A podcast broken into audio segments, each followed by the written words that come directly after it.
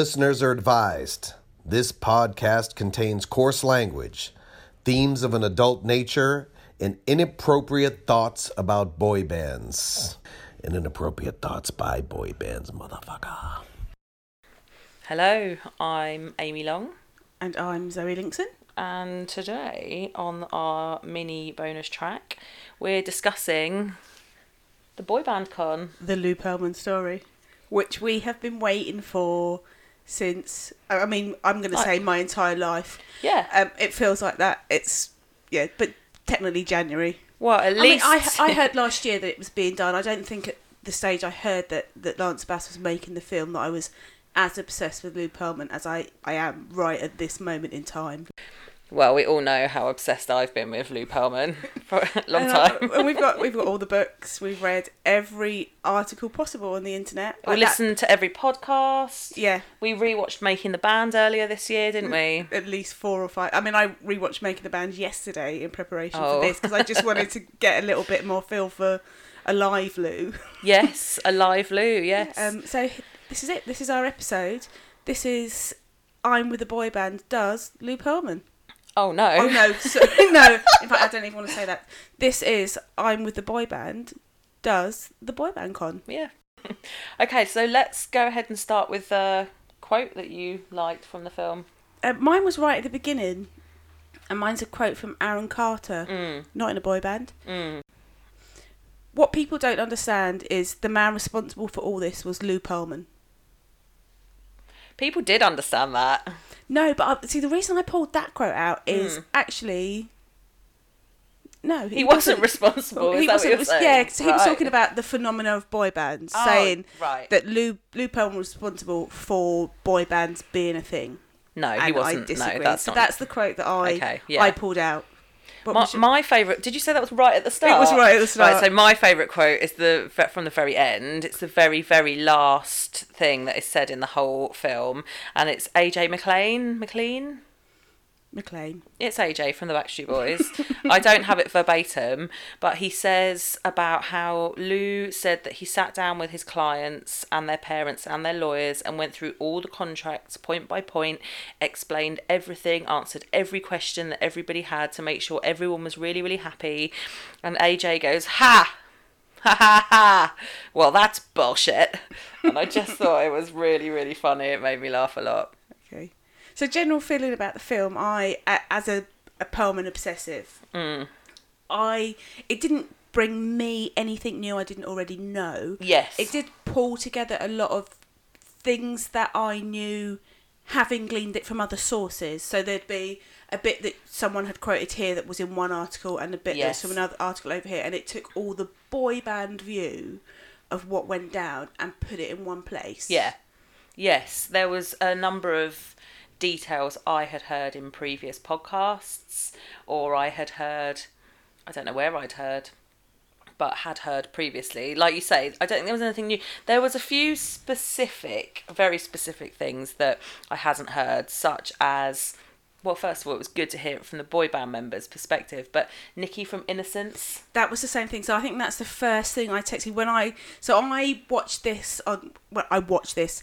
It came out on Wednesday and we were there at midnight on Wednesday. Amy was checking at dead of midnight on. Wednesday to see if it had gone up. I was asleep at this point, so I started checking when I got up Wednesday morning, which was at four thirty, and it still wasn't up. So constantly throughout the day, the two of us are checking to see if it's there, and te- it's still not there. It's still not there. This is really bad. We're never going to get it.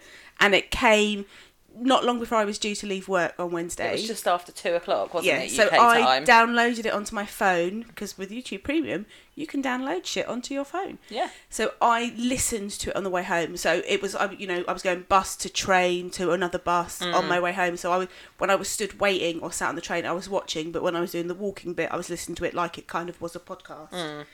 So that was my first listen, and I think I was just so desperate for you to watch, but knowing that I didn't want to give you any spoilers, Yeah. like being really, really conscious of not spoiling anything for you. But the one bit I said to you was.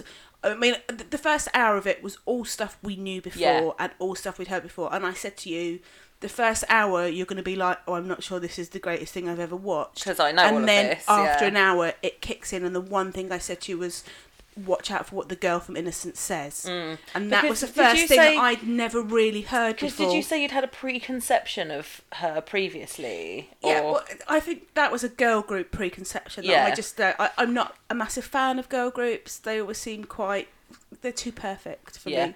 Yeah, I had a preconception that I didn't think I'd like the girls that were in it, and it was Okay. I also thought it was great that they were included, yes. And it you, you did kind of get one person from most of the bands that, Yeah. that Pearlman had worked with. Three from NSYNC. right? And Yeah, two NSYNC mums. Do you think he had an in? I don't know. so, yeah, I had a. I don't want to say a preconceived idea. I didn't dislike her. I didn't like her. I just wasn't sure that I was going to be a, a fan of, or feel that she brought anything to it yes. because they weren't a massive act, and it. He did, even if he did rip them off or it was in a bad way, it wasn't going to be on the scale that he did it to BSB or NSYNC. So Yeah. although she'd have a contribution, it wasn't a kind of he stole hundreds of millions from us Mm. and we had to sue. It wasn't. But what she did bring to the conversation was something that I'd never heard before, and actually it was one of, I found it one of the most valuable contributions and a really big insight into how Lou operated. Yeah. Absolutely. What was what was that part? Because there So- was a couple of things with her. yeah, so the part that I was referencing was she spoke about how they discovered that Lou Lou had a tanning room in his house. They would go in there and tan, you know, trying to keep up their fresh look. They wanted to look like you know young healthy girls. Yeah. They'd go in there and they'd strip off Yeah. and get into the sunbed naked. And that within this room, Lou had cameras Hidden cameras. hidden cameras in the room and they'd be filmed and he would show that footage that he recorded to the other boy bands Yeah. and that just the pure invasion of that was and i knew that he you know i didn't it wasn't like up until this point i thought he was a good guy and that's A model know, citizen. and that turned it around for me but it just cemented the whole what's the word i'm looking for the the the planning the how how everything and it also slightly the whole the thing about Lou having cameras around the house Yeah. and watching everything From his also- bedroom in the control centre. yeah had Mm. a very a slight feeling of Neverland to me. Oh my god, I've written this down in my notes as well. so they said that. I'm just sorry if you can hear pages turning. I've got notes that I made. only has so many notes. I didn't do notes because I, I mean, I've watched it at this point five times. Well, twice just doing the listening bit. I did it again in the car on the way over. Where I just played it like it was a podcast, or Mm. I just had the voices. But I've watched it three times. But the two times I watched it yesterday was when I was writing the next episode. So it Yeah. was as I was writing for the the two boy bands. We're going to do it in the Friday's actual episode. Yes.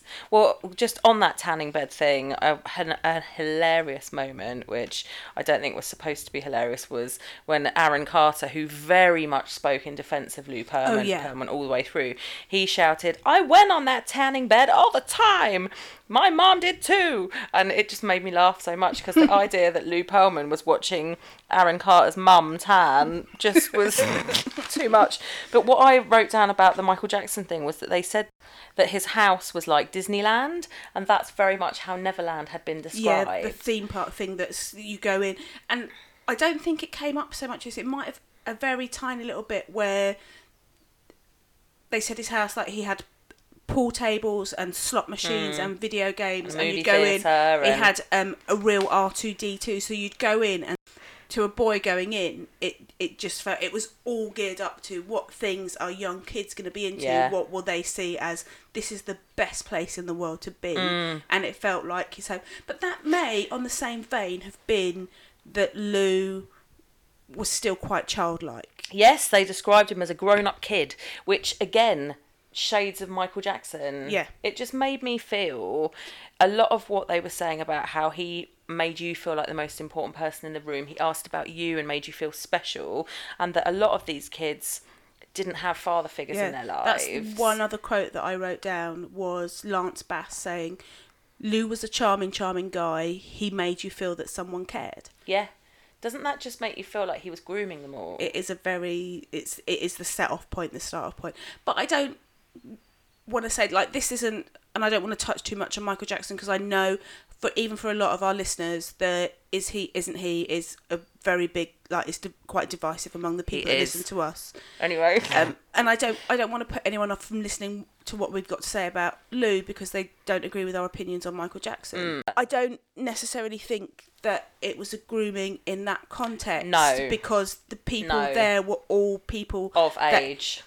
And also of value to him. Yes. like it wasn't any boy without a dad could come over. It was it was His boy band members. that would have a future value and he Okay. and maybe that was part of his investment in what he did was setting up this Yeah. theme park where they could come around and they'd see Lou as you know Big Papa Yeah. the- someone cool to hang Yeah. out with And actually, what the guy, the PR guy, whose name I can't remember, from Transcontinental had said in relation to the cameras he had around the house is that everyone was over 18. So they were there from of their own free will yeah and they could leave at any time. So we're not calling Lou Pearlman a paedophile. We just want to put that out there as well. But the the lines were. Odd. yeah I think there's a very blurred line in his his I want to call it a sexual proclivity because I I mean he he never came out as gay. He had girlfriends. He didn't sleep with his girlfriends, so it may have been that they were a fun.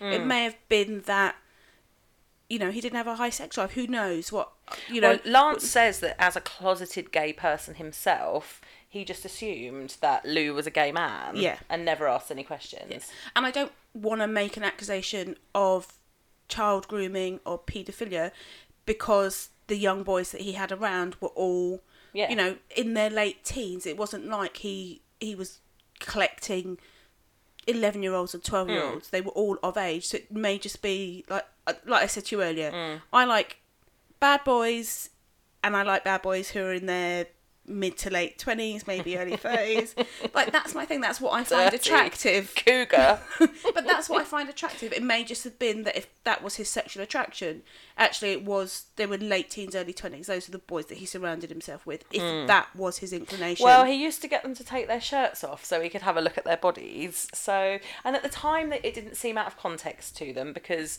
they were like, "Oh, we have to be in shape. We're in this boy band, so maybe he just hmm. wants to check we're in shape." Who knows? So I, it's that whole. It is in the context of how and when it was happening. It seemed quite normal, but mm. that is how yeah, grooming works, yeah, isn't it? absolutely. I think overall, I felt like he was completely delusional, Lou Pearlman.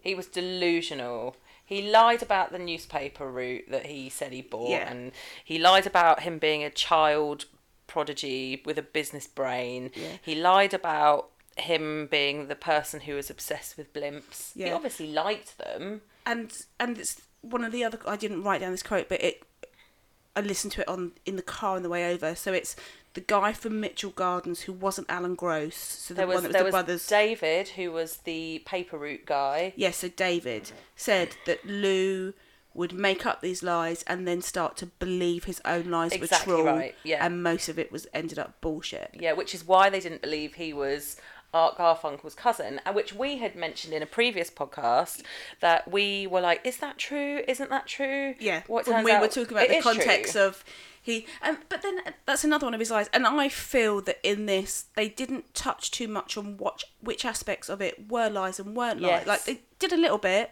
to say Lou said this about his paper out. He said this, but there were other lies and an amalgamation of bullshit that he told. And for some of it, they perpetuated it Mm. when we know now that it's not true. Like the Lou's set up story of how he got into boy bands as that he had chartered a plane to New Kids on the Block and someone said to him, "Oh, they're making 800 million a year," and that's how he decided to get into boy bands. Well, one, Lou wasn't chartering planes; he didn't own any planes. No. So, and He was hiring them by the hour. yeah, part of his story was that he'd have these planes and he'd kit them out and rent them to rock stars. That that's bullshit. um, in Tyler Gray's book, The Hit Charade, it goes into more detail and says he had Tyler Gray spoke to Maurice Starr Mm. to say, "Do you remember Lou Pearlman being around?" And Maurice Starr has said he didn't ever remember Mm. renting a plane from Lou Pearlman. Yeah, and th- there's even variations on that story. One's he was with he, his cousin Art Garfunkel told him they were making 800 million a year. Maurice Starr told him they were making 800 million a year. Some random dude who happened to be on the plane when they were in it told. So it, it's, It's like every lie has whisper. has a mm. different version. It's kind of if all these versions are coming from Lou, but yeah, it. I felt that that the setup of how he got into boy bands, which we know is a lie, was perpetuated in this because they didn't examine it and go, actually, Lou, Mm. that didn't happen, did it? And we don't know if that was edited for time or it didn't fit the story. Yeah, or... I mean, there's so much information that we know that if I mean, I sat yesterday and did our much talked about Lou Pearlman timeline. yes. and there is so much that and this Lance's film is based around how it how the boy band thing fed into Lou's Ponzi scheme and the bigger frauds and the other little bits and pieces that we know like the helicopter so the right at the start his childhood friend talks about how she was late for a job interview and Lou sent a helicopter for her. Well, nowhere does it explain that at this point Lou had tried to start up a helicopter um, commuter business where Yes. it would shuttle people from the airports into Manhattan via helicopter, and another failed business. It didn't work, and also how the setup of that business was Lou bullshitting different financial people to get the money for these helicopters, Yeah. and yet it never made any money. So this great business mind, right from the beginning, was was already failing, and Yeah. it was just that he would manage to convince people that oh, I'm getting a load of finance from this guy in Germany. He's Mm-hmm. and it's the guy that owns twelve and a half percent of my company over here is this massive millionaire that owns another plane company, and I it didn't touch a, on enough of that for my satisfaction. But I think coming in raw, if you don't Mm. know as much about Lou as we do, the way that Lance did it and how the story was told, it, it, it does feel complete. Yeah, it I have questions because I know a lot more. The guy in Germany turned out to be a fake guy in Germany, didn't he? No, so the guy in Germany was real. Okay.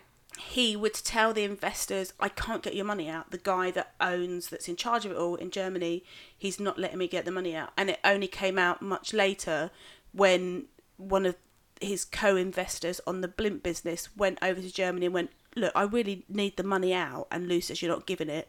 Can you just and the guy's like, I have nothing to do with this airline company at all. Yeah. It's bullshit. I don't know what he's telling you. Yeah. But I'm not the reason you're not getting your money. Yeah. And that's where some of the questions about Mm. Lou first began to be raised. Yes. They also didn't go into with the blimp stuff. So they said that he bought that cheap blimp for 10 grand, but it was the wrong shape and they had it rebuilt, refashioned into a blimp shape. And then the gold paint they put on went a bit brown and it just looked like a big poo in the sky. And it was always going to crash. And it was really interesting to hear Alan Gross who was his partner in the blimp company say that he believed that Lou always intended to commit insurance fraud. Something I did take away from the film is that all of these boy band members, all of their mums, they all had really great affection for Lou. Oh, absolutely. Yeah. and the because- words they used to describe him, inc- and his friends as well endearing, generous, fun, positive. He had a strong work ethic. But, but that's how con men work, though, isn't it? But they even now, that's you. how they were describing him. This is how he was, and when they talk, they they kind of light up when they think about how he was in those early Yeah. days before things changed.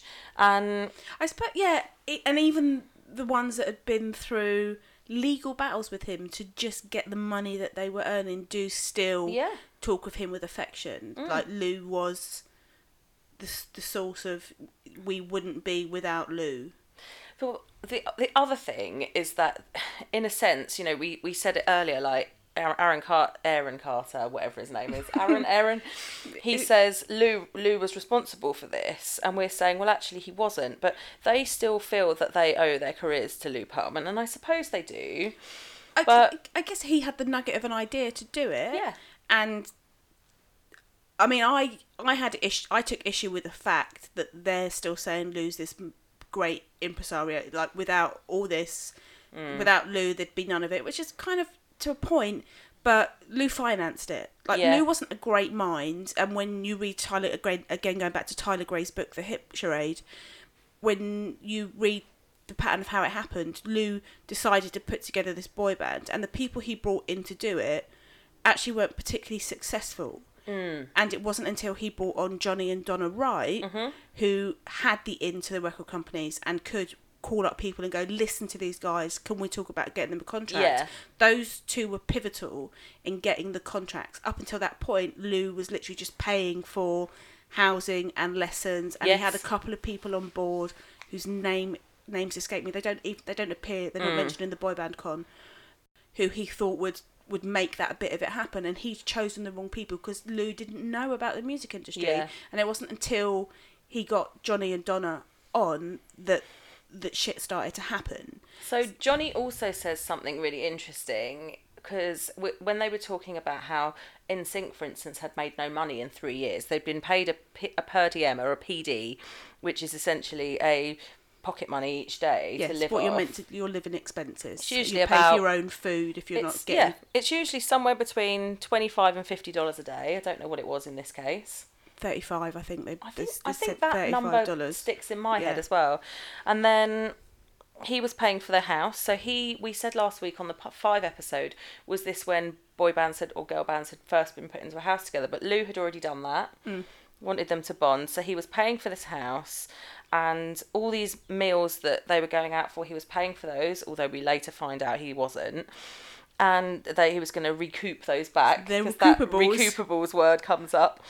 But they went and then they sat down together and they had this check presentation and it was 10 grand which was less than minimum wage. Mm, yeah. and they were all told that the contracts they had were bad contracts.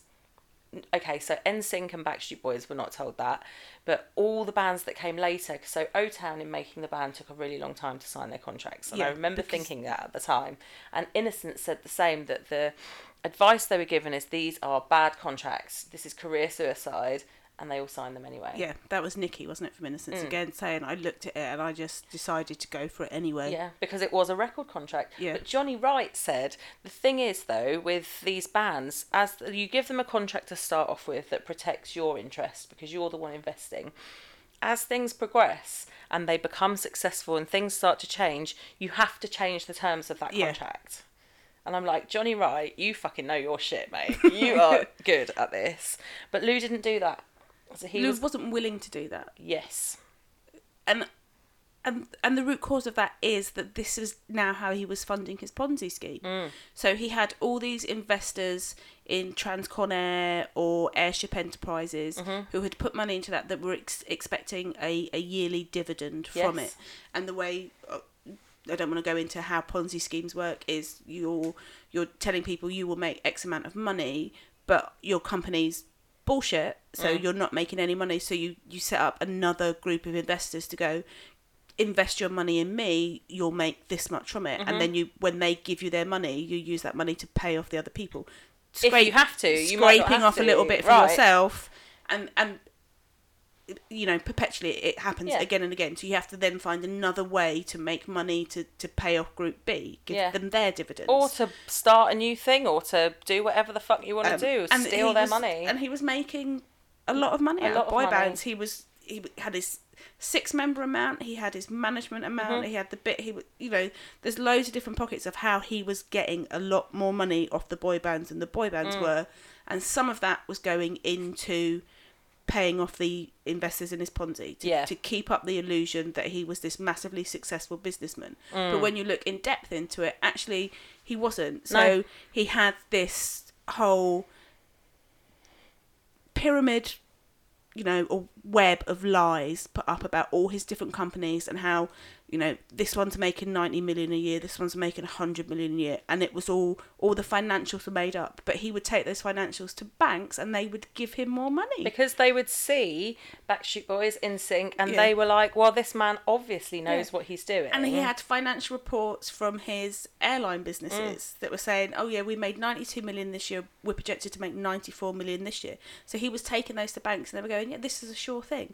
But every single one of these banks that he was financing off was putting a lien on something. So it'd be like, "Okay, but what are you going to put down as security?" Mm. So it'd be his massive house or his royalties from this boy band Mm. or or that. So when it all came tumbling down at the end, there were a lot of banks that were all like well, we own the house. Well, no, no, we own the house. No, But didn't you, or we own the Backstreet Boys, didn't you think though, when the FBI investigation took place and they went into that office, which was a completely staged office, Yeah.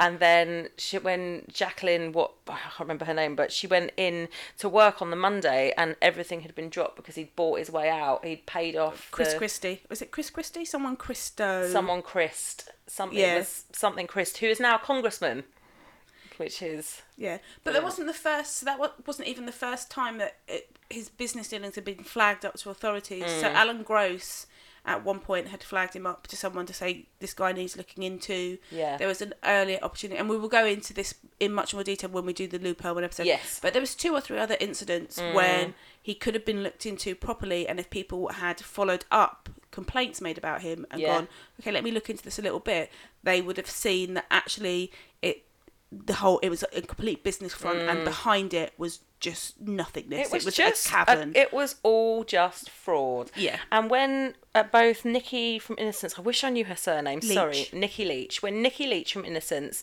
and Chris Kirkpatrick from NSYNC said this as well, they said we don't understand why he did this because he had everything. He had these successful boy bands. Why did he do this? And I thought, oh God, did they not realise that the whole of his career Yeah. was a complete All his money, fraud? And like, the boy bands were part the, of the, that. the big house that he had, not his, it was a sham. Yes. Everything was. But a did you get the impression that the boy bands were set up so he could get more money? Yeah. They were not. He didn't. It, from his bull, own bullshit, even within his own bullshit story that he made up. Mm. I saw this boy band and was told they were making eight hundred million a year, and thought, "Oh, I'm having a bit of that." And I get it. People go into business to make money. Obviously, that's what the whole object of the exercise is. That makes sense. But I don't feel like he went into the boy band business to make money to create more boy bands No. or more artists or more acts. I felt like it was all to fund the Ponzi scheme. Yeah, absolutely, all the way along. Mm. And I still take such issue with the, them saying that Lou was this great musical impresario. He wasn't. He was. He, he had the pot. He had the three million that was put into Backstreet Boys in a little pot. All money that he had stolen at some point Mm-hmm. from someone else. But he was like, okay, this is the investment I'm going to put in, Mm. and we will make this. And he lucked on them being successful Yes, yeah, definitely. and he lucked on NSYNC being. It wasn't anything Lou did or any contribution he made Mm. from his vast knowledge of how to make a boy band or the music industry that made them successful. Mm. And the proof of that is the fact that he, following those two, he had a string of other acts Yeah. that weren't successful. Exactly, exactly. And NSYNC's luck, NSYNC were popular out of luck as well. They became popular because the uh, Backstreet Boys turned down that one Disney special, and NSYNC jumped in. And Backstreet didn't know anything about NSYNC because he hid them. He Mm. hid them in the business. Nobody at Transcon knew anything about NSYNC, did they? they were down as B5 or something. Yeah. All expenses were down as B5. There's some brilliant footage of them on a tour bus and I think it's is it Justin's mum or Lance's mum's on there, and she's like, "Oh, stop pretending you've got fans," and and Justin's going, "We have got fans. Look, there's two people out there," and they had no fans because nobody knew who they were. They were completely hidden. Yeah. Again, because it was all fucking bullshit from Lou. Yeah. and he didn't want to piss off the Backstreet Boys, and then rightly Who were at that point his, you know, number one band. and where he was getting, where he was actually making money from. So, and the analogy that he gave when questioned was Backstreet Boys are like Coke, and someone's going to make Pepsi, and it might as well be me. Yeah. Which actually is probably one of the smartest things uh, yeah, I've but, heard from him, But you but make Pepsi go- and fuck off Coke on the same. but again, was that a bullshit quote? I Who knows? Nobody just- knows. I can't hear anything when someone says to me, "Lou said this," Like, unless I'm bullshit. watching a video of Yeah. Lou saying that. And even if I'm watching a video of It Lou saying lies. it, it might be lies. It's kind of like I there don't are no know. facts. That's what comes up, isn't it? There are no facts. But I also absolutely loved the, the moment when they talked about that charity basketball game. Yeah, and when they went out to Justin McDonald's and JC and who was it from Backstreet? Brian, Brian. and Nick. And they got together at McDonald's and they were like, or in the limo on the way to Yeah. McDonald's, and Johnny said they could hear them saying, Well, Lou told us this, well, Lou told us that. And they finally got together and had that conversation, having been, been mortal enemies. And they realised that everything he was saying to them was just pitting them against each other. Yeah. divide but and conquer. That actually was probably the greatest marketing move Lou Pearl ever made in any of his businesses. Mm. Creating that whole Backstreet versus NSYNC thing, competition. which when you speak now to I've been speaking to some fans on the Facebook page. Yeah. That that that was a thing. Like magazine covers would have, you know, the battle on the front cover. You'd pick one band and you wouldn't if someone in the same school as you liked the other band, you weren't friends. Yeah. You would fight for your boy band. Yeah. And that in itself was probably the greatest creating that battle, Yeah. wanting your boy band. And how much will you feed into wanting your boy band to be the best? Yeah. Like, oh, I'm going to buy all the records. I'm going to watch everything that they do. I'm going to buy all the t-shirts. That completely fed into what Lou needed, and it probably made them more money having that. So as much as Backstreet Boys hated it, it probably prolonged them for for Yeah, yeah, a, it's true. a length of time. yeah, it probably because did. when they were and we we, we talk about the boy band arc that you Mm. you're big you're big you're big and then all of a sudden no one's interested Yeah. actually people are carrying on being interested in you because they want to see what you're going to do to one up NSYNC And you have that, to up your game, exactly. yeah, Yeah, and that carried on their the length of their boy band career longer than it, it possibly would have Yeah. without without NSYNC coming along Absolutely. so yeah, that's possibly the one really good marketing thing that Lou did, and probably didn't even plot it that way. No, exactly. It was, he it's an wasn't- accident. It wasn't. I, I need a boy band to create a boy band No, he was- battle. he, he was, was- like, I need another boy band because I need more money. He was to- what AJ said, blinded by greed. Right. He was just greedy. I think we all can be a little bit though. Yeah. I have a. I've got another quote from AJ that I really loved. AJ was the star of the show for me. you I really, really tell. like I love him too. I think he's amazing. I love. Do we think AJ smells? No, I think he Okay. smells fabulous. I think he he said when that light is shining in your eyes on stage, you feel on top of the world. And I thought, yeah, yeah, Yeah. That's why they do it. They just fucking love it.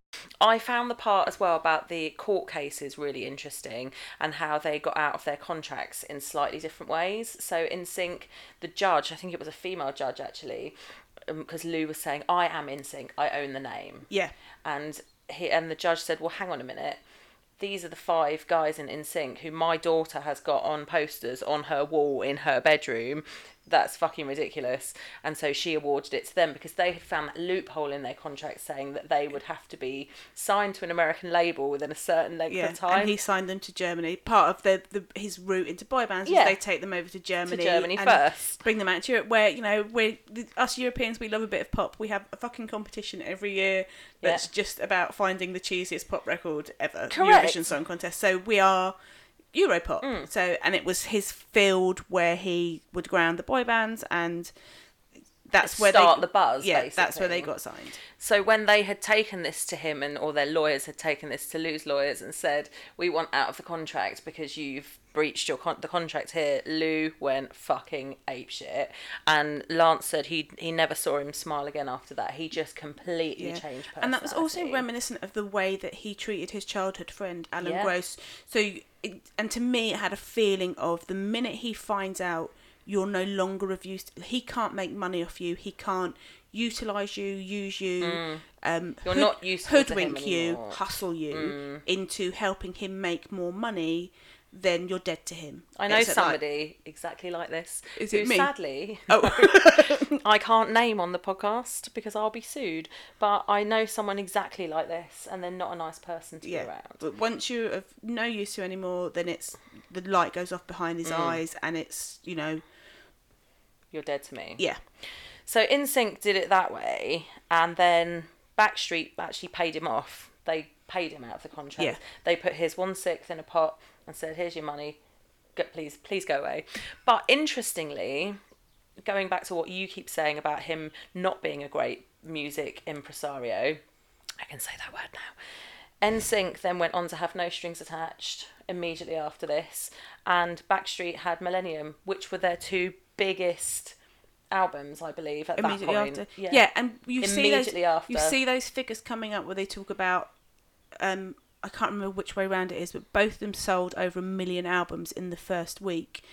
And there's still a feeling with how it's presented in the film Mm. that, that the responsibility of that falls on Lou and Mm. it, it wasn't that that's the shit that you did and the success that you had after Lou and I want them to take credit for that themselves. Yeah. I want them to stand up and go, We broke free of this, Hmm. and this is the success that we had. I get it. I get where they're coming from.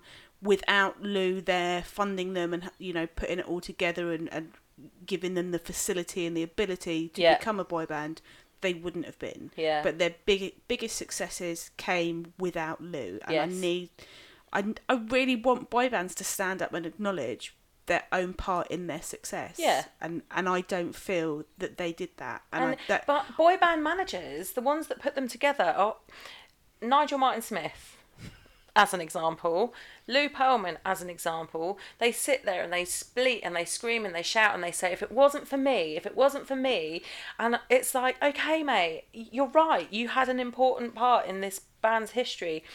But it's not all down to you. Yeah. You don't then get 90% of their business for the rest of eternity. That's mm. not how it fucking works. And there's so much stuff in the industry about artists versus management and how they can't get on and everything else. And it, it all comes down to this that the, the manager or the person that puts them together thinks they are God. And, Yeah. and Lou Pearlman had a fucking God complex. Yeah. I think possibly having done this for lots of the same is true of Tom Watkins who did Bros Yeah. and E17.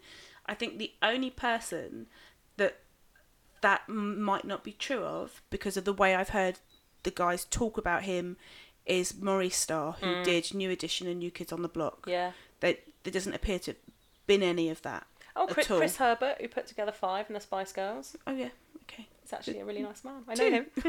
So two. What did you think about the bit where, because they said, I I remember saying to you a while ago that Mike Cronin, who was Rich Cronin's brother, was managing O Town, mm. and he had said to O Town, you, you know, there are rumours about Lou, just don't be alone in a room with him and all this stuff. And then Rich Cronin had gone on Howard Stern and done that interview, and I had he- I've heard that interview before and I'd forgotten all about it, where he said Lou had told the guys from LFO that in Germany or in Europe, the way they do business is he wants to touch your. Can we say penis? We can yeah, say we can say fuck, We'll so say we will dick. say penis. We want to touch your dick. So, in order to prepare you for this, I did a um, I minored in psychology, and so in order to prepare you for this emotionally, I'm gonna let you practice on me. Mm. But so this this is more Lou Pearlman bullshit because there's another point That he said he he minored, minored in physical therapy. Yeah. So he would massage did- Ashley Angel. So, but he did an accountancy degree, and I'm not sure that anyone minors in ac- either accountancy and psychology or accountancy and physical therapy. I'm not sure Yeah. that they go. And yeah. So yeah, um, it's more Lou bullshit, more- and it, it actually, for me, cemented more of the aspect that he, he may have been grooming. It, Hmm. Yeah. it, yep. you know, this is. I But can't he- imagine for one second that any. Well, I don't want to say any German record company executive is saying to Lou Pearlman, "I'll give your your guys a contract, but I'm going to need To touch the one that I fancy to come over so I can touch his dick." yeah, well, and that's what not he said. openly, No. like not openly to the band's manager. Yeah. I'm gonna touch your dick. So uh, the other, well, the final thing really that I want to touch on is, first of all, when he got thrown in prison, it the the fraud was two hundred and fifty million dollars on the bank fraud and two hundred and fifty million dollars on the investor fraud. So it was half a billion dollars. Yeah. he had defrauded people of. which is which is what he eventually went down for. Yeah, half a billion. And then he got put into prison, and the judge said, I will let you off a month of your sentence for every million dollars you can pay back to these people. And then he started coming up with schemes that he was going to run from prison. But before that, when he was arrested in Bali, there was that photograph of him eating breakfast and the two FBI agents who had just happened to wander into the same breakfast buffet. How did they not recognise him? Do you think they were sat down already and he came in behind them? I I don't know. See, I I've never heard it told that way. I, the, the thing about the being two FBI agents, that was one of the things in the film that's completely new to me. So Right. I'd heard it as a couple of German tourists. So he at the time he they were looking for him. His very last sighting in public was at, at an award show in Germany. So it's being played like. Lou Pearlman was last seen in Germany. Do you know where he is? And it would get on TV. on the run. This, this shot of him in Germany. So it was two German tourists. The guy had seen him the day before, thought that he recognised him, and that was the guy he'd seen on the TV, and then ended up sat next to him in the internet cafe at the hotel and was like, "Oh yeah, that's absolutely him." the next day takes a sneaky picture of him at breakfast, sends it off to a lady. I can't remember her surname. She's called Helen- Helen. I want to say with a- Helen Hunter, but it's not Helen with Hunter. an H. It was definitely a might be Huntley. yeah. I um, think that's right. Helen Huntley. Helen, who worked for the Orlando Sentinel, who had been running A blog. regular blogs Yeah. where people that had been affected by this Ponzi scheme would go on and she'd give daily updates as to what was happening. Yeah. He found her online, sent her the picture, and then with the, the German tourist found her online, sent her the picture, and then with his permission, she sent it off to the FBI. Mm-hmm. So the fact that there were two FBI agents sat there, I don't. Like they hadn't followed him and found him. It wasn't part of an investigation. No, but it was they- a coincidence. Weren't they there to find him though? I, he had when he'd been communicating with his lawyer whilst on the run, Hmm. and his lawyer had communications from him where this his return address was Bali. So they they but I don't know whether the lawyer would have told them that because that's lawyer client privilege. No, but I think the way I took it from the film was that they had had Helen Huntley had had this email from that German tourist Torsten somebody, and the FBI have got agents all over the world. And they had contacted the ones in Bali, and they had gone to look for Lou, or they had they, for whatever reason, they they were in Bali ready to look for him, but they'd gone to breakfast, and it happened to be the, same. same. breakfast buffet Lou was in. The tourist takes the picture, and they're right sitting fucking next to each other in the breakfast buffet. But if they knew from that point already that they were maybe they maybe they were just having breakfast before they started Maybe their it's- day, and he came in Maybe behind it's both them. things. Maybe they were already looking for him in Bali, and at the Mm. same time, the German tourist spots him and tips off the woman. Got it. Speaking as a Mm. journalist, so you're tipped off, and then all of a sudden Lou's been caught. Mm. So your story the next day is my part in the capture of Lou Pearlman. I Right. was tipped off. So maybe it's Yeah. both things yeah, are yeah, true. Yeah. Okay, I- that I- makes sense. I, I, we're not really ever going to know, are we? No, we're not. So, but it just my my greatest takeout from any part of the Lou. Oh, then there's so many good nuggets There's from so any part of the. Lou Pearlman story. That Lou Pearlman, three hundred and fifty pound on the run, was found in a buffet.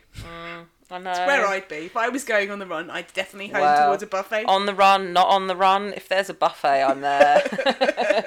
well, I just go back to thinking that he was delusional because he was calling Alan Gross from jail saying that he was being framed, that it wasn't and true. And this is this is the childhood friend who he had ditched 20 30 years before Mm. when alan had been upset with him over the blimp insurance scam and Mm. he'd written off alan they didn't speak then all of a sudden he's his bestie again making these prison phone calls Yep, and then he dies. And again, something not covered, again, probably because it's not relevant, is that he died as a result of complications following surgery. Yeah. Had he had heart surgery? i don't know that it was heart surgery so he had his girlfriend the, the girlfriend that he never slept with never shared the same bed with him was a nurse and he'd met the nurse many years before because he had something wrong i want to say his liver i Right. can't remember he had something wrong and he refused to have surgery done because, Because his his mother, mother had- had, died yeah. from complications of surgery so Yeah. Mm. he refused to have the surgery for this problem so he had this nurse that would come in every day to look after him Right. turned out that she would then go on to be his, his girlfriend Right, I remember this, Great yeah. And the, the ironic twist at the end of the story is that Lou is in prison and he his eventual death comes about because he's taken from prison for a surgery and dies from complications of surgery. Quite what the complications are, I don't know. He was a 300 plus pound man, so I would imagine man. that any general anaesthesia is going to be Risky. particularly risky. Yeah. And then Nikki Leach. Mm. And then Nikki Leach says that all she felt when he died was relief because she had felt terrorised because he had threatened her. Yeah, I've got an insurance policy on you, which Yeah. can only mean. Don't forget, I've got an insurance policy on you. That can only mean one thing. That I'm going to do something bad to you like to get if money. I want to carry on making money out of you, I've got one option left to me now. Yeah. And, you know, any flight you take. And there's also always that risk.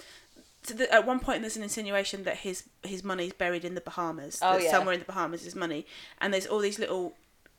He's got things hidden, and I guess as Nikki Leach, you know that he's made these videos of you naked. Where's he got those hidden? When Mm. Are those going to come out? Yeah. There's always that danger. There's always that and even if she's not pursuing a career in the same field, wherever she's pursuing a career for that video to come out, and he's you know he's a temperamental dude. You don't know when he's suddenly going to flip and Yeah. and use it against you. You- He's not your mate anymore. Exactly. We've- You know, it's the whole dead to me scenario. Yeah, he doesn't exactly have to be nice. You're of no use. He can't make money out of you now. Actually, maybe he can make money of you. Maybe he can sell the video. yeah. Yeah. Or bump you off. Yeah. Neither's great, is it? So in conclusion, nice guy, not a nice guy. Oh, great man, great, great chap, good hang. Yeah. Um, yeah, I, I really enjoyed it. I thought it was well put together, well made. I loved hearing from the band members and the artists themselves. I loved seeing Johnny Wright. I thought he was a really interesting character. I loved Alan Gross. I thought he was lovely. I was really sad at the end when Yeah. they said he had passed. To coincidence when I was doing a bit of research, Lou Pearlman research when we first started this, Mm. had come across a collection of blimp footage on YouTube, which was all credited to Alan Gross, Mm. Oh, not great. realizing that that was the actual guy, and the reason it's now up on YouTube is because he donated his entire collection to the university. Yeah. Um, I I absolutely adored the film. Yeah. I think maybe it's aimed at someone with not quite as an extensive knowledge and Yeah. obsession with Lou as we've got because Yeah. I just there- there's too much. I'm kind of like, why didn't they bring this up? Why didn't they bring that up? But having then watched it again, it's a really complete story. Mm. It tells the the story of, of them getting put together as boy bands from their point of view and their discovery of actually who Lou was. So it it's a capsule of their part in in one of America's biggest ever Ponzi schemes, Yeah. and that's all it needed to be. It was Yeah. called the Boy Band Con, and it's about how they, you know, how it affected them and and their cut of the story, and it brings in the other historical bits because that builds up the character of Lou. But all Mm. along, it was going to be about how we were the biggest boy bands in the world, and we got ripped off by this dude. But there's these poor other people who now have nothing. Nothing. I thought it was a brilliant film. I couldn't recommend. I was recommending it when I'd only seen trailers, telling Yeah. people they have to watch Yeah. it. But I would recommend it to anyone who's even not obsessed with Lou Pearlman or Mm. boy bands. It's a great story. It is. It's really, really fascinating. Yeah. Yeah. So, five out of five stars to me. Well done, Lance Bass. yeah, we really, really What a loved lovely it, Lance. man, and a lovely mum, and Justin's That mum. whole that was actually one of my favourite bits when Lance was sat there with his mum and they were looking at just- photos. Yeah, and t- the the back and forth between them is Yeah. just beautiful, and the, the, the I, I get it, it's a mum and a son, and the Yeah. affection's always going to be up there, but that came across so well. It really was beautiful. I was really surprised at how southern both the mums, both Diane Bass and oh Justin's mum, whose name is Linda Harless. I can't. We'll, we'll double check that. If there's a gap here, it's because I've gone to re-edit her name. they were so southern. Yes. I guess Justin Timberlake it is southern if you really listen to him, but I think I don't know. I just didn't I expect that at all. And yeah, I thought they were lovely and really heartwarming. And I really I like the Backstreet Boys with the exception of one member, but I really, really, really, really like NSYNC. Yeah, Like I find I think they're all I really think I would boys. definitely have been if I was boy banding Mm. at the time when that battle was there. I would definitely have fallen on the side of NSYNC. I was both for sure. I was both, but I I just now I I re- I love. There's not a single member of NSYNC I don't love. yeah. It's hard to say that about boy bands. So. So that's it. The Boy Band Con. Go watch it. It's on YouTube Premium. At the Yeah. moment, you can get a free month. Yeah, do what Amy and I did. You sign up for your one month free trial and then you set yourself an alarm to cancel it in 30 days. You don't days even time. need to. You can just cancel it immediately because it doesn't expire for 30 days. Yeah, and you you you too can watch the boy band con And five times, five times it. in less than four days. It's a brilliant film. We're really pleased. We were so excited. It could have gone really badly for us. And it could we- have been an absolute bummer for but us. also, we haven't discussed it until today. Yeah. We were like, don't say anything, don't say anything, let's save it for the podcast. So we wanted to do this special episode, and um, this should be in your ears now. I was going to say this should be dropping on this day, but you will already know because it's in It's your the end of it now. So, and we are now going to do. So this is. I don't want to call it Lou Pearlman week. That sounds like a bit of like we're holding him up on a pedestal. Which so, we're not. Um, I might call it. Oh, I'll come up with a better name than Lou Yeah. Pearlman week. But Friday's episode is gonna be two Lou, Lou Pearlman boy bands. It's Backstreet Boys and NSYNC, isn't it? all squeezed into one tiny episode. Yeah, we're just gonna do the abridged versions of those. there were some boys. They formed a band. They made money. The end.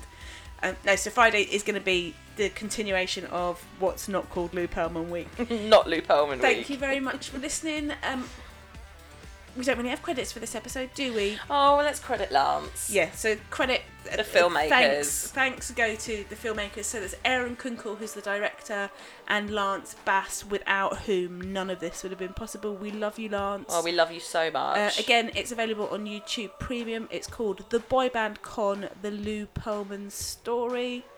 and we'll speak to you on Friday. Yeah, bye. Bye. Our theme music is Dance to You by Fire and Lights from the Songs About a Girl trilogy by Chris Russell. If you haven't read the Chris Russell trilogy, go and find them. Songs About a Girl, they're great, great song. Great, great books. Bye.